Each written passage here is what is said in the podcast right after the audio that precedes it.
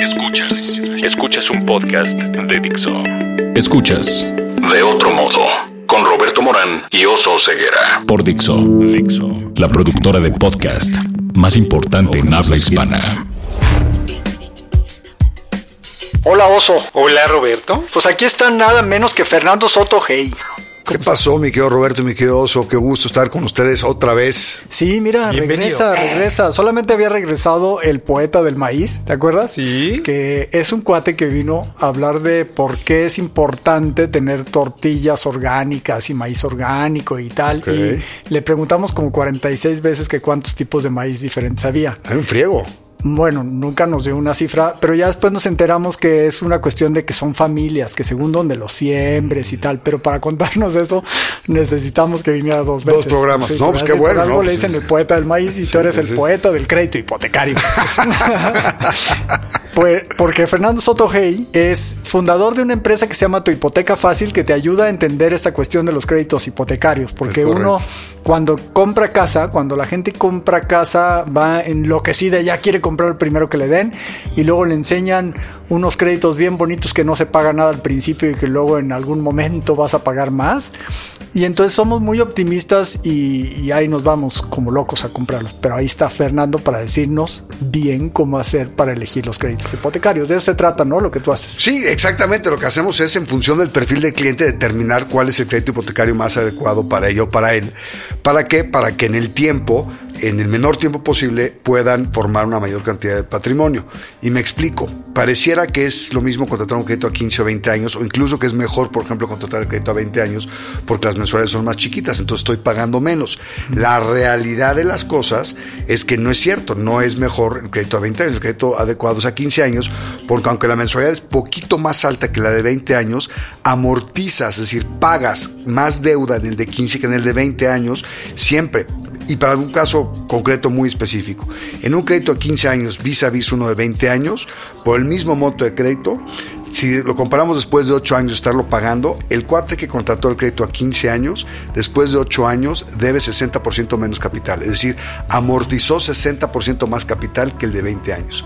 Entonces es una locura contratar un crédito a veinte años, y lo que pasa es que la gente porque normalmente... Porque nunca termina siendo tu casa. O sea, pues es sí. difícil, porque al final del día la casa sí es tuya, le metiste una parte del capital, tienes la plusvalía, pero no pagaste prácticamente nada de tu crédito hipotecario. Entonces, si contrataste dos millones de pesos después de ocho años, pues vas a deber el crédito de veinte años, vas a deber seguramente un millón ochocientos noventa mil pesos, y en el de quince años vas a deber un millón seiscientos y cachito. Fíjate, hoy cumplo diecinueve años de casado y todavía no terminaría de, de pagar todo esto, ¿no? Todavía pero ya las has pagado todas después de diecinueve años de casado.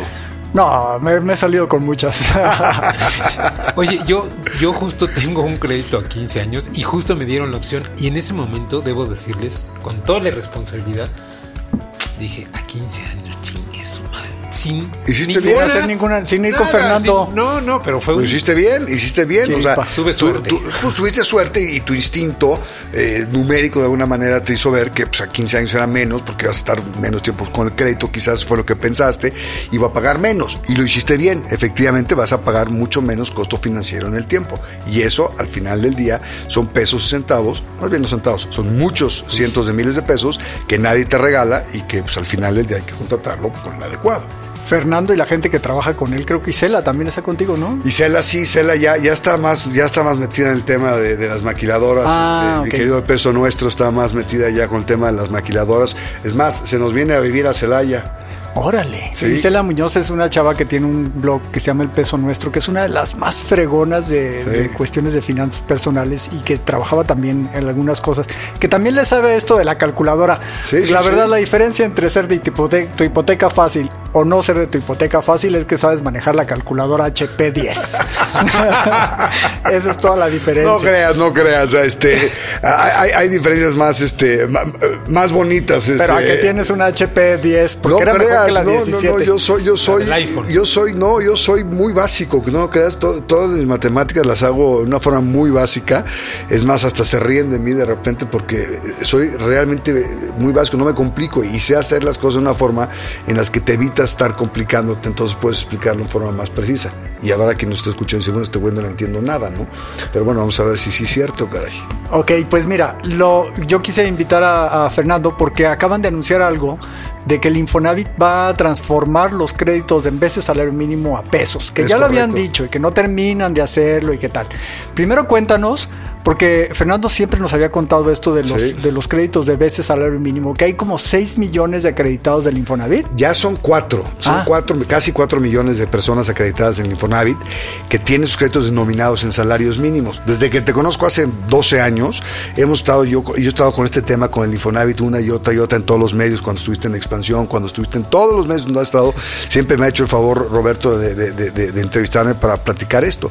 Y es una cosa en donde literalmente les valía pepino a los directores del Infonavit lo que les pasara a las personas. Literalmente les varía. Ajá. Y es muy triste porque al final del día las personas que han contratado sus créditos en salarios mínimos, que llegaron a ser casi seis millones de familias, este, son familias que no han podido ser eh, clases medias, que no han podido formar patrimonio. Y me explico por qué.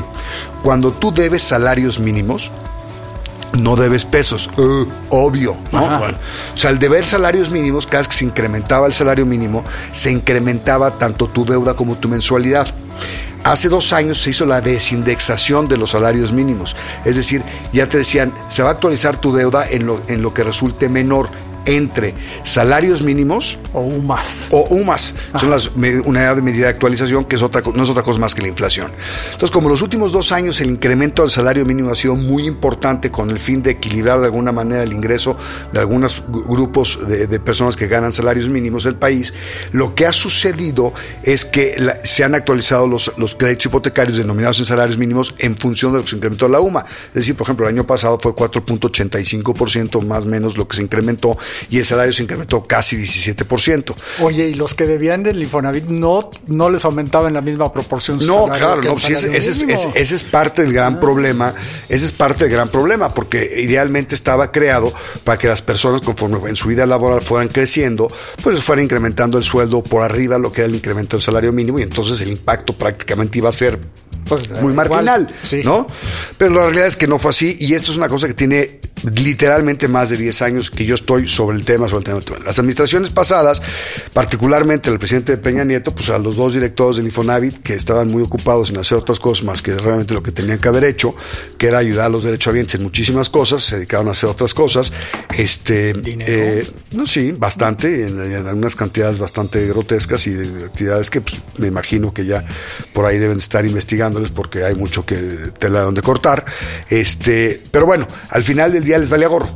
Y entonces esta administración, Carlos Martínez, que es el director del, del Infonavit, es una persona realmente muy sensible a la problemática del país, es un cuate muy preparado del I T A M, aunque no le gustan al presidente del observador los itamitas, pues tiene, tiene, tiene itamitas muy destacados entre su equipo, eh, ojalá que les haga caso, porque si sigue sin hacerles caso vamos a acabar en un problema muy delicado.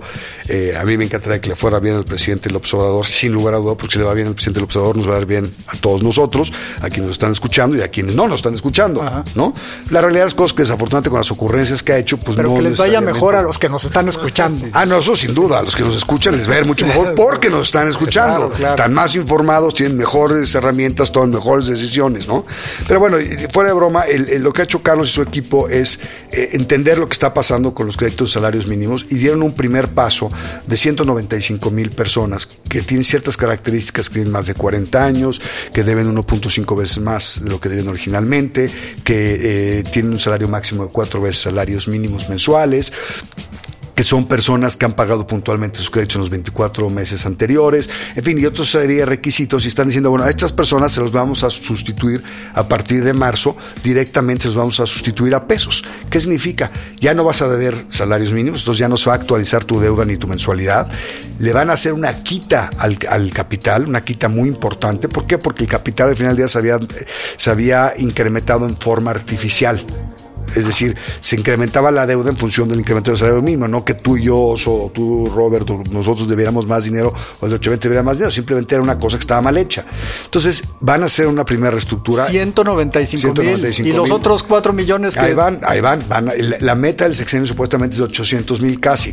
yo siento y voy a trabajar con ellos eh, muy de la mano, eh, a pesar de que no va a ganar un centavo en todos los procesos, porque no me interesa ni ganar un, un centavo, ni tener este ningún mérito, ni cargo público, ni un beneficio de ningún género especial, más que hacer esto para que se ayude a formar clases medias sólidas en este país. Nosotros tenemos que entender, si no formamos clases medias en este país, no vamos a salir adelante. Y no es acabar con la pobreza, es generar clases medias. Y las clases medias las formas a través de dos vehículos. Este, eh, educación de muy alta calidad, porque hace que las personas tengan más herramientas para enfrentar su vida, por un lado, y segundo, la formación de capital a través de sus casas. Entonces, ahora sí las personas que compraron casas con estos créditos van a empezar a poder formar patrimonio, porque van a empezar a deber cada mes menos, y al deber cada mes menos, eventualmente, pues eso les va a permitir ser dueños completamente de sus casas, y si no son dueños completamente de sus casas, es una parte importante venderle, comprar otra en algún otro lugar y sacar parte de ese capital que tienen invertido en la casa. Que a la mayoría de los acreditados del Infonavit no les ha pasado eso, ¿no? O sea, eh, pag- terminaron pagando por su casa más de lo que vale, ¿no? Mucho más, mucho, pero, pero además tristemente, eh, en especial cuando se empezaron a hacer estos desarrollos terribles en las afueras de las ciudades, muy lejos de la, de, de la, de la infraestructura urbana, lejos de los servicios, de lejos de la... Tecámac. Sí, Tecámac, y de, de, de Padilla, héroes de Padilla, Zumpango, todos estos lugares que son... Hay unos que realmente son una vergüenza, ¿no? O sea, ¿por qué? Porque inclusive las casas las han abandonado. Hay, bueno, hay, hay más de un sí. millón y pico de casas abandonadas, sí, es un fenómeno, abandonadas, y muchas de esas casas las personas, a pesar de que no la viven, que está abandonada, que está saqueada, que está derruida, siguen pagando Ajá. su crédito hipotecario. Entonces es una tragedia muy delicada, que además es muy curioso porque de verdad el único cuate que en este país lo, ha venido, lo viene diciendo una y otra y otra y otra vez soy yo, y me costó amistades con desarrolladores y me costó amistades con cierta gente en, en el medio, y sabes que no me importa, porque al final del día no es un tema de tener cuates o tener más cuates, sino hacer que las cosas pasen en beneficio de la mayor cantidad de gente posible sin caer en el populismo y en la demagogia. Pues no, es que aquí no es populismo o demagogia, le estás cobrando más por algo que no les estás dando, eso no era populismo, le estabas no, haciendo que... Hay, hay que hacer las cosas bien hechas, y, y, y los programas de vivienda estaban hechos de una forma inadecuada, los grandes desarrolladores eran los que sentaban las bases de, de los programas este, de, de, públicos de vivienda, y pues acabamos con este desmadre que tenemos, que no es pequeño, ¿no? Y sí lo digo con esas letras, que además sea un podcast, lo puedo decir, claro. Y además si estuviéramos al aire también lo diría, sí. Acabamos con un desmadre del tamaño del mundo. Ajá. Sí, podrías decir un desmadre de la chingada también, y ese sería muy, muy exacto, ¿no? Eh, entonces, vamos, déjame corrijo, efectivamente terminamos con un desmadre de la rechingada con, con este tema. Oye, pero que además es histórico, porque ustedes me, que son economistas me van a recordar el tema este. ¿Tú de... ¿Tú eres las... economista? Uy. No, yo soy abogado. Ah, mira. Cosas. Pero ya soy persona hace sí. muchos años. Sí. ¿eh? Okay. Dejé de ser abogado y me convertí en persona. Ah, muy bien, muy bien. Eso tiene que ver con lo que nos va a platicar Tony Karam, de que no es eres tu, tu personaje, no eres tu voz. No, eres, eres la esencia de lo que eres. O sea, sí. tu, tu personaje es algo que adquieres para tener herramientas y enfrentar la vida. Pero lo que eres, eres. Y yo tengo una, la verdad, yo descubrí que soy mucho mejor persona, habiendo dejado de ser abogado, que siendo abogado. Eh, me hubiera ido económicamente mucho mejor como abogado seguramente, pero la satisfacción enorme que he tenido de co- como, como, como empresario, como emprendedor, como creador, todas las cosas que hemos hecho, ha sido brutal. Así que no la cambio. Pero te interrumpí y me quedo solo. Sí, estaba yo con lo de las U D Is. Ajá. ¿Se acuerdan de esa medida? No, no me acuerdo. Existen todavía. Existen. Todavía existen personas con U D Is. ¿De verdad? Te lo juro, y en bancos. Personas que tienen veinticinco años pagando U D Is. ¿Y por qué no lo reestructuró el banco? Porque no le conviene, al Ajá. banco no le conviene reestructurarlo, pues cada año se actualiza artificialmente mi deuda y mi mensualidad, cada año gano más, pues ¿para qué se lo sustituyo? Y cuando llegan a sustituírselos, había personas, por ejemplo, hay, un, hay una persona, que un cliente que no sabes la pena que me da, caray, porque es un cuate que tiene como ochenta y cuatro años, Dios. Tiene veintitantos años pagando su crédito de, en U D Is. Y hoy no se lo pueden sustituir a pesos. ¿Sabes por qué? Porque no hay quien lo asegure. Si el banco no le da un seguro de vida porque tiene ochenta y tantos años, entonces no lo pueden dar. Entonces el cuate está atorado con un crédito en U D Is hasta que se muera. Y de plano, la última me senté con él y dije, pues me da pena, pero lo que mejor te puede pasar a ti para tener este tema del crédito es morirte. Qué trágico. El día que te mueras tú, se reclama el seguro, el seguro paga el, el, al banco y se acabó el tema, porque no lo podemos sustituir. Y vender la casa pues implica un gasto brutal de traslado de dominio, otra serie de cosas a un familiar, y entonces tampoco se justifica. Y es un señor que tiene, no, ¿cuál ochenta y cuatro? Tiene como ochenta y siete años. Conapred, porque se supone que no le puedes negar créditos a la gente por su edad, ¿no? Por su condición. Pues ese no es el tema. El tema es que uh-huh. al final del día pues es un tema de seguro, ¿no? Si yo te doy sí. el crédito, pero necesito el seguro para garantizar que me van a pagar en caso que te mueras. Ok. Habría que explorar eso del Conapred. Fíjate, eso no lo, no lo había, no lo había visualizado. Siempre es un... O sea, es, es Roberto sí, es, es The Enlightening, sí, nuestro sí, amigo. Enlightening, quién sabe qué sea eso, pero muy bien. Entonces, ¿qué va a pasar? O sea, yo insisto con, la, con el numerito. Me parece que es un número muy pequeño para empezar a transformar esta idea que tenemos de que el Infonavit era el instituto para que los trabajadores tuvieran vivienda. Es correcto. Esa es una de las vocaciones o fines del, del Infonavit. ¿Y, ¿Y qué va a pasar? Pues vamos a seguir con el dedo del renglón. Repito, la administración de Carlos Martínez y su equipo, a diferencia de las anteriores, sí tienen muy claro el daño que se ha generado a las personas y sí quieren resolverlo. Además, acaban de tomar posesión, están en ese proceso y yo confío que conforme vaya avanzando este programa y vean los beneficios tan grandes que les genera a tantas cientos de miles de personas, se van a dar cuenta que tienen que llevarlo hasta el final y hacer toda una reestructura eh, nacional institucional donde se sustituyan los créditos de salarios mínimos a peso. O sea, sí es bueno, Fer. No, fabuloso, okay. Oso. Es fabuloso. Pa, pa, digo, para Infonavit lo único que va a pasar es que el Infonavit va a ser menos, entre comillas, rentable, porque ahora sí va a ser rentable en función de lo que haga, no de un incremento artificial de su cartera, mm. ¿no? Porque es lo que les pasaba. Pues sí estamos a toda madre, porque sigue creciendo mi cartera sin hacer nada. Puedo ser un verdadero asno, como vieron algunos, ¿no? Y a pesar de eso sigue creciendo la cartera. Entonces lo que va a pasar ahora es que sustituyendo a pesos va a tener que tener un rendimiento de acuerdo a lo que financieramente es necesario para los trabajadores, de acuerdo a lo que establece la ley, de acuerdo a lo que establece el costo del dinero en el mercado, porque no podemos caer otra vez en demagogias y en, y en populismos absurdos, porque entonces vamos a tener problemas, ¿no? Pero haciéndolo en forma ordenada, sin lugar a duda, el Infonavit puede ser brutalmente rentable, porque además acuérdate que tiene una cantidad de dinero enorme. O sea, las aportaciones patronales que se dan al Infonavit es una cantidad de dinero brutal, bimestre tras trimestre. Bimestre, no trimestre, Ajá. bimestre. Pero Roberto, eres pesimista, ¿ves? No, pues es que eh, hay mucha gente que lo está... Y además la gente que terminó de pagar su casa y que ya no le tocaron estos programas y que ni le tocarán. Porque no, ya, tanto, ya pero, le tocaron pero afortunadamente, otras condiciones, ¿no? A través de pagos adicionales que fueron haciendo la vía del crédito, pues pudieron pagar su deuda y hoy no están metidos en una bronca como lo están pues más de cuatro millones de familias, ¿no? Uh-huh. Que es muy delicado. Muy, muy delicado. Entonces, la buena noticia es que sí es un programa de verdad, no es un anuncio mediático, uh-huh. sí es algo que quieren hacer, sí lo tienen muy claro en el Infonavit, del, del impacto que tiene, y yo sí confío en Carlos y su equipo de que van a hacer un gran trabajo. O sea, no tengo la menor duda. Este y, programa... Y si no, pues ya estaré dándole guerra, igual que lo hice en su, en su momento las demás administraciones, que pueden optar por ignorarme, ¿no? Pero pues al final del día... Ahí están las cosas y la gente se va concientizando cada vez más y eventualmente pues, podremos hacer algo más importante. Porque este programa de sustituir los créditos de veces salarios mínimos uh-huh. a pesos, a pesos ya, lo, ya, ya existía, existía desde bueno, el dos mil dieciséis. Trataron de hacerlo en su momento. Que este, trataron de aparentar que lo iban a hacer. Exacto, con la administración de, de, de, ¿De Peña Nieto? Sí, de, no, no, no, de hoy el hoy el, el gobernador de Oaxaca, mm. ¿no? Este no, eh, y que llamar a la administración, Fernando, ya vamos a arrancar con un proyecto, proyecto piloto de veinte mil. Le dije, no, pues veinte mil al año, a este ritmo, en ciento cuatro años acabamos de, de sustituir todos los créditos, mm-hmm. pues, son cuatro y pico millones, cinco millones de créditos, ¿cómo vamos a acabar? No vamos a acabar nunca. Es que a ti no te da gusto, no es que se me dé gusto, yo no gano un peso. Es un tema de ayudar a la gente a formar clases medias. Entendamos, en este país no tenemos que erradicar la pobreza, tenemos que formar clases medias. Dejemos de hacernos pendejos. Sí. Y la gente que cree que le va al gobierno, lo va a sacar de la pobreza, está equivocadísimo. Lo van a hacer jodido y pobre, porque van a depender de algo que no les va a generar ningún valor. Bueno, oye, esa es otra historia. Lo, lo siguiente de Murat fue, oye, ¿y a quién le vas? ¿A los Steelers? O así ya, para cambiarte el tema. No, no, no, no, no, no, no. no, no. no luego sacaron un programa de un millón, supuestamente de un así millón de créditos, y no sustituyeron ni quinientos. Y luego lo cancelaron. Ajá.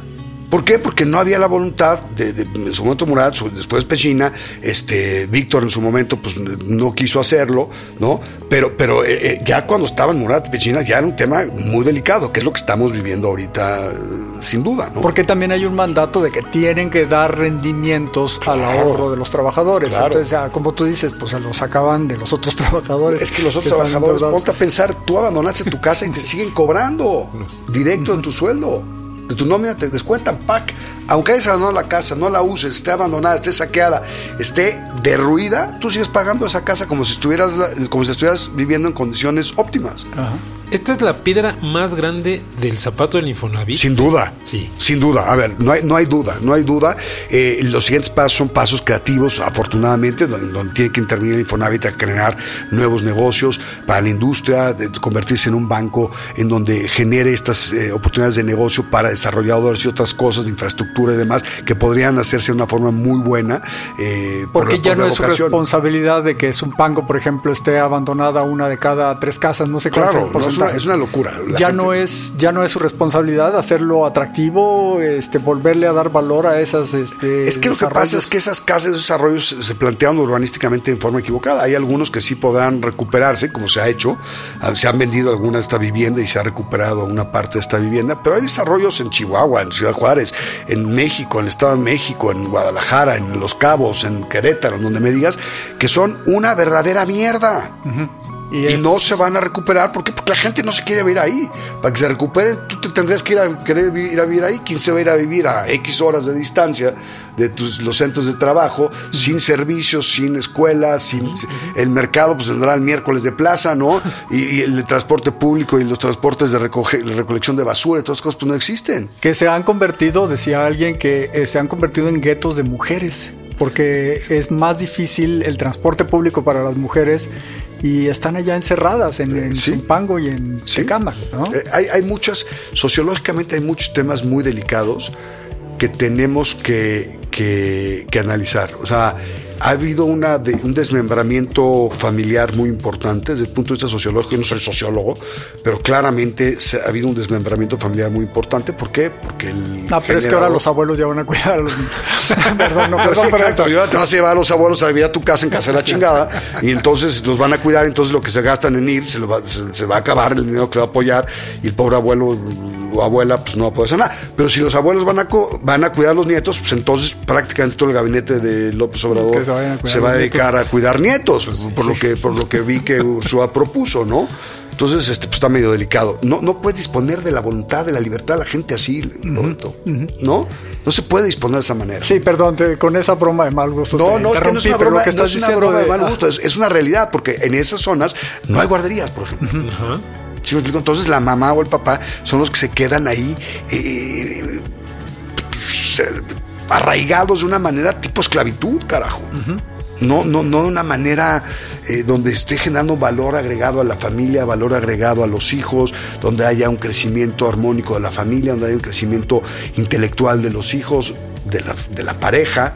Sí, imagínate, ¿no? El pobre papá que se avienta dos horas y media, tres horas de camino de ida y de regreso. ¿Cómo llega a la casa? ¿O la mamá? No, sí. Sí, no es lo mismo estar unidos que estar amarrados, ¿no? Exacto. Una cosa es que estamos como huérfanos por gusto y otra cosa es que estamos amarrados por, por necesidad. Fer, ¿cómo, ¿cómo puede el Infonavit acelerar este procedimiento? Porque dices, para el final del sexenio serán ochocientas mil personas. Uh-huh. Pero ¿cómo podrían acelerar que hubiera más gente? Pues yo creo que yo creo que el equipo del Infonavit va, en cuanto empiecen a ver los magníficos beneficios que generan a tantas cientos de miles de personas, se van a ir dando cuenta que hay que hacerlo un poco más este, amplio, hay que llegar a muchas más personas, eh, hay que ver que financieramente pues, el Infonavit no se va a caer, sino simple y sencillamente va a operar como opera cualquier institución de crédito en el mundo, con márgenes razonables y con rendimientos razonables y con una estructura eh, responsable de, de, de manejo de recursos. Es, es lo que, eso es lo que va a pasar. Y repito, se va a tener que, eh, pues no quiero decir modernizar, porque no es que no, esté, no sea moderno, se va a tener que reinventar en alguna manera el Infonavit de tal forma que permita realizar otro tipo de acciones de crédito para las personas, ¿no?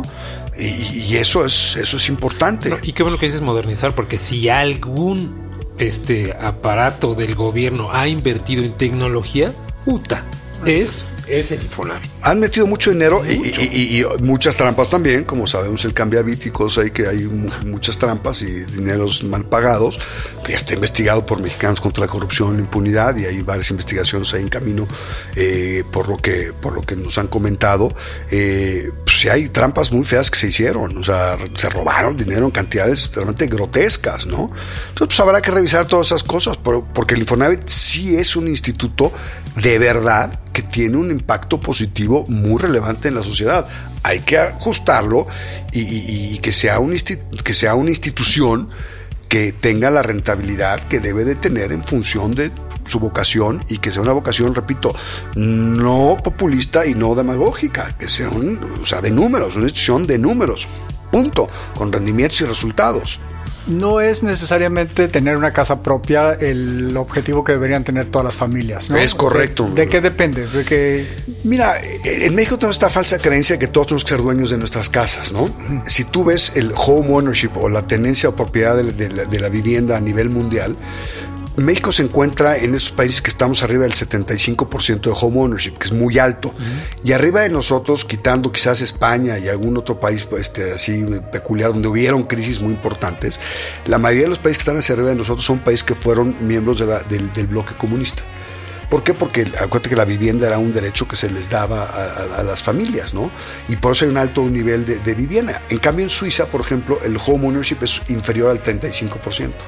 ¿Por qué? Porque las personas destinan sus ingresos y sus ahorros para otros fines distintos al que es propiamente la casa. Entonces, no todos vamos a ser dueños de casa, vamos a tener la posibilidad de comprar, sí.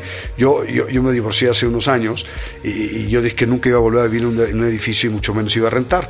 Hoy, como me dice mi amiga Marta Eva, el, soy el padre de las hipotecas, el padre de las hipotecas hoy renta y vive en un edificio. Ajá. O sea, ¿no? ¿Por qué? Pues porque cuando te divorcias, pues estás cambiando tu vida, hay cosas que tienes que ajustar, hay procesos que estás este, corrigiendo, ajustando tu nuevo estilo de vida y demás, y pues en ese momento rentas. Hay personas que van a rentar porque no quieren destinar el enganche para pagar la casa luego con un crédito y prefieren usar ese dinero para que sus hijos estudien una mejor universidad o una mejor preparatoria y universidad, o hay gente que quiere vivir viajando, ¿no? Y se vale. No es la misma receta para todos. Y aprovechar. Lo recomendable sí es ser dueño de la casa, porque si comparas a una persona que compró casa contra el que no compró al final de veinte años, o sea, el que compró en Estados Unidos, por ejemplo, su net worth es arriba de trescientos y tantos mil dólares, y el que no compró es de apenas de ocho mil dólares. Sí, sí, o sea, así de uh. cuando ya tienes sesenta años, dices, pásale aquí a mi sala, o, o puedes decir, pásale a mi viaje a Turquía, o sea, no, no, no tienes que comparar, ¿no? Exacto. O sí, sí, que, ¿a qué destinaste Colini. el dinero? Sí. O ter- sí, y, pero, y, en, y ahora ya casi para terminar, qué tan conveniente y que siempre te están preguntando, yo creo sí. que siempre, ¿cómo le saco más provecho a mi Infonavit? ¿Tengo que comprar una casa a fuerzas o hay otras Mira, maneras de sacarle depende, provecho? Depende del monto que tengas acumulado en tu subcuenta de vivienda, Robert. Aquí es muy importante eso. En la medida que tú tengas acumulado una cantidad importante de dinero en tu subcuenta de vivienda, puede convenirte que saques ese dinero y lo utilices para comprar tu casa. El problema es que el Infonavit incrementó en forma significativa los montos de crédito que te otorgan para que puedas sacar hoy ese saldo de la subcuenta de vivienda. Ah. Entonces, te meten a fuerza un crédito muy alto, no en las condiciones de mercado óptimas, y eso hace que sea mucho más caro tu crédito que lo que este sería comercialmente. Entonces igual no te conviene utilizar ese saldo de la subcuenta de vivienda. Y es lo mismo para ese ese monto mínimo, es igual para la Ciudad de México, que es carísimo, que para Saltillo. Depende del para... ingreso de la persona, la edad, o sea, una serie de factores lo que determina el monto máximo de crédito. Pero sí puede haber casos en los que sea exactamente el mismo monto de crédito para Saltillo que para la Ciudad de México, ¿no? Ajá, entonces, que sí, tampoco se me ocurrió una ciudad muy barata, que es Saltillo, no es precisamente barata. No. Pero eh, la cuestión aquí es... Eh, no es siempre utilizar tu crédito. No, no, hay que ver. Casa, acuérdate, ¿no?, que esto es un traje hecho a la, medida, a la medida y tenemos que ser muy cuidadosos en lo que le ofrecemos al cliente. Por lo que es adecuado para uno, no necesariamente es adecuado para otro. Aunque tengan la misma edad, tengan el mismo ingreso, trabajen en la misma empresa, tengan el mismo número de hijos, las cosas varían de uno a otro en forma muy significativa. Entonces hay que hacer un traje a la medida para cada uno. No, no hay una fórmula mágica para todos. Oso, tú tienes una batería de preguntas, pero la última vez que estuvo aquí Fernando ya se las hiciste. ¿Qué? ¿Le vas a volver a preguntar cuál es su palabra favorita? Venga. Sí. Pues es que igual, ahora ya... Oye, ya, ya, ya cambió. Ya seguramente a lo mejor ya cambió tu y, palabra y, favorita. Y tenemos nuevas preguntas. No se vale decir onomatopeya porque ya la dijo alguien. Sí. Eh, pero... ¿La eh, qué? Onomatopeya. ¿Qué es, qué es ¿Qué onomatopeya, por amor de, de Dios? Es Angel, dice. Sí. ¿Qué es onomatopeya? Yo pido... Digo, para, la, para mi, mi falta de ah, cultura. Ah, cuando tú te... Cuando dices plop. O ah, sea, plop. El, el okay. sonido de... El sonido ah, de una acción. Exacto. Okay. Bueno, Fer, ¿palabra favorita? México. Palabra menos favorita. Corrupción. ¿Qué te prende creativamente, Fer? Crecer. ¿Qué no te prende? Los mediocres. ¿Qué sonido o ruido te gusta? El agua. ¿Qué sonido o ruido no te gusta? La música estridente. ¿Qué otra profesión intentarías? Galerista de arte. Me encantaría hacer una galería de arte. ¿Qué otra profesión no intentarías? Ay, ¿qué profesión no intentaría?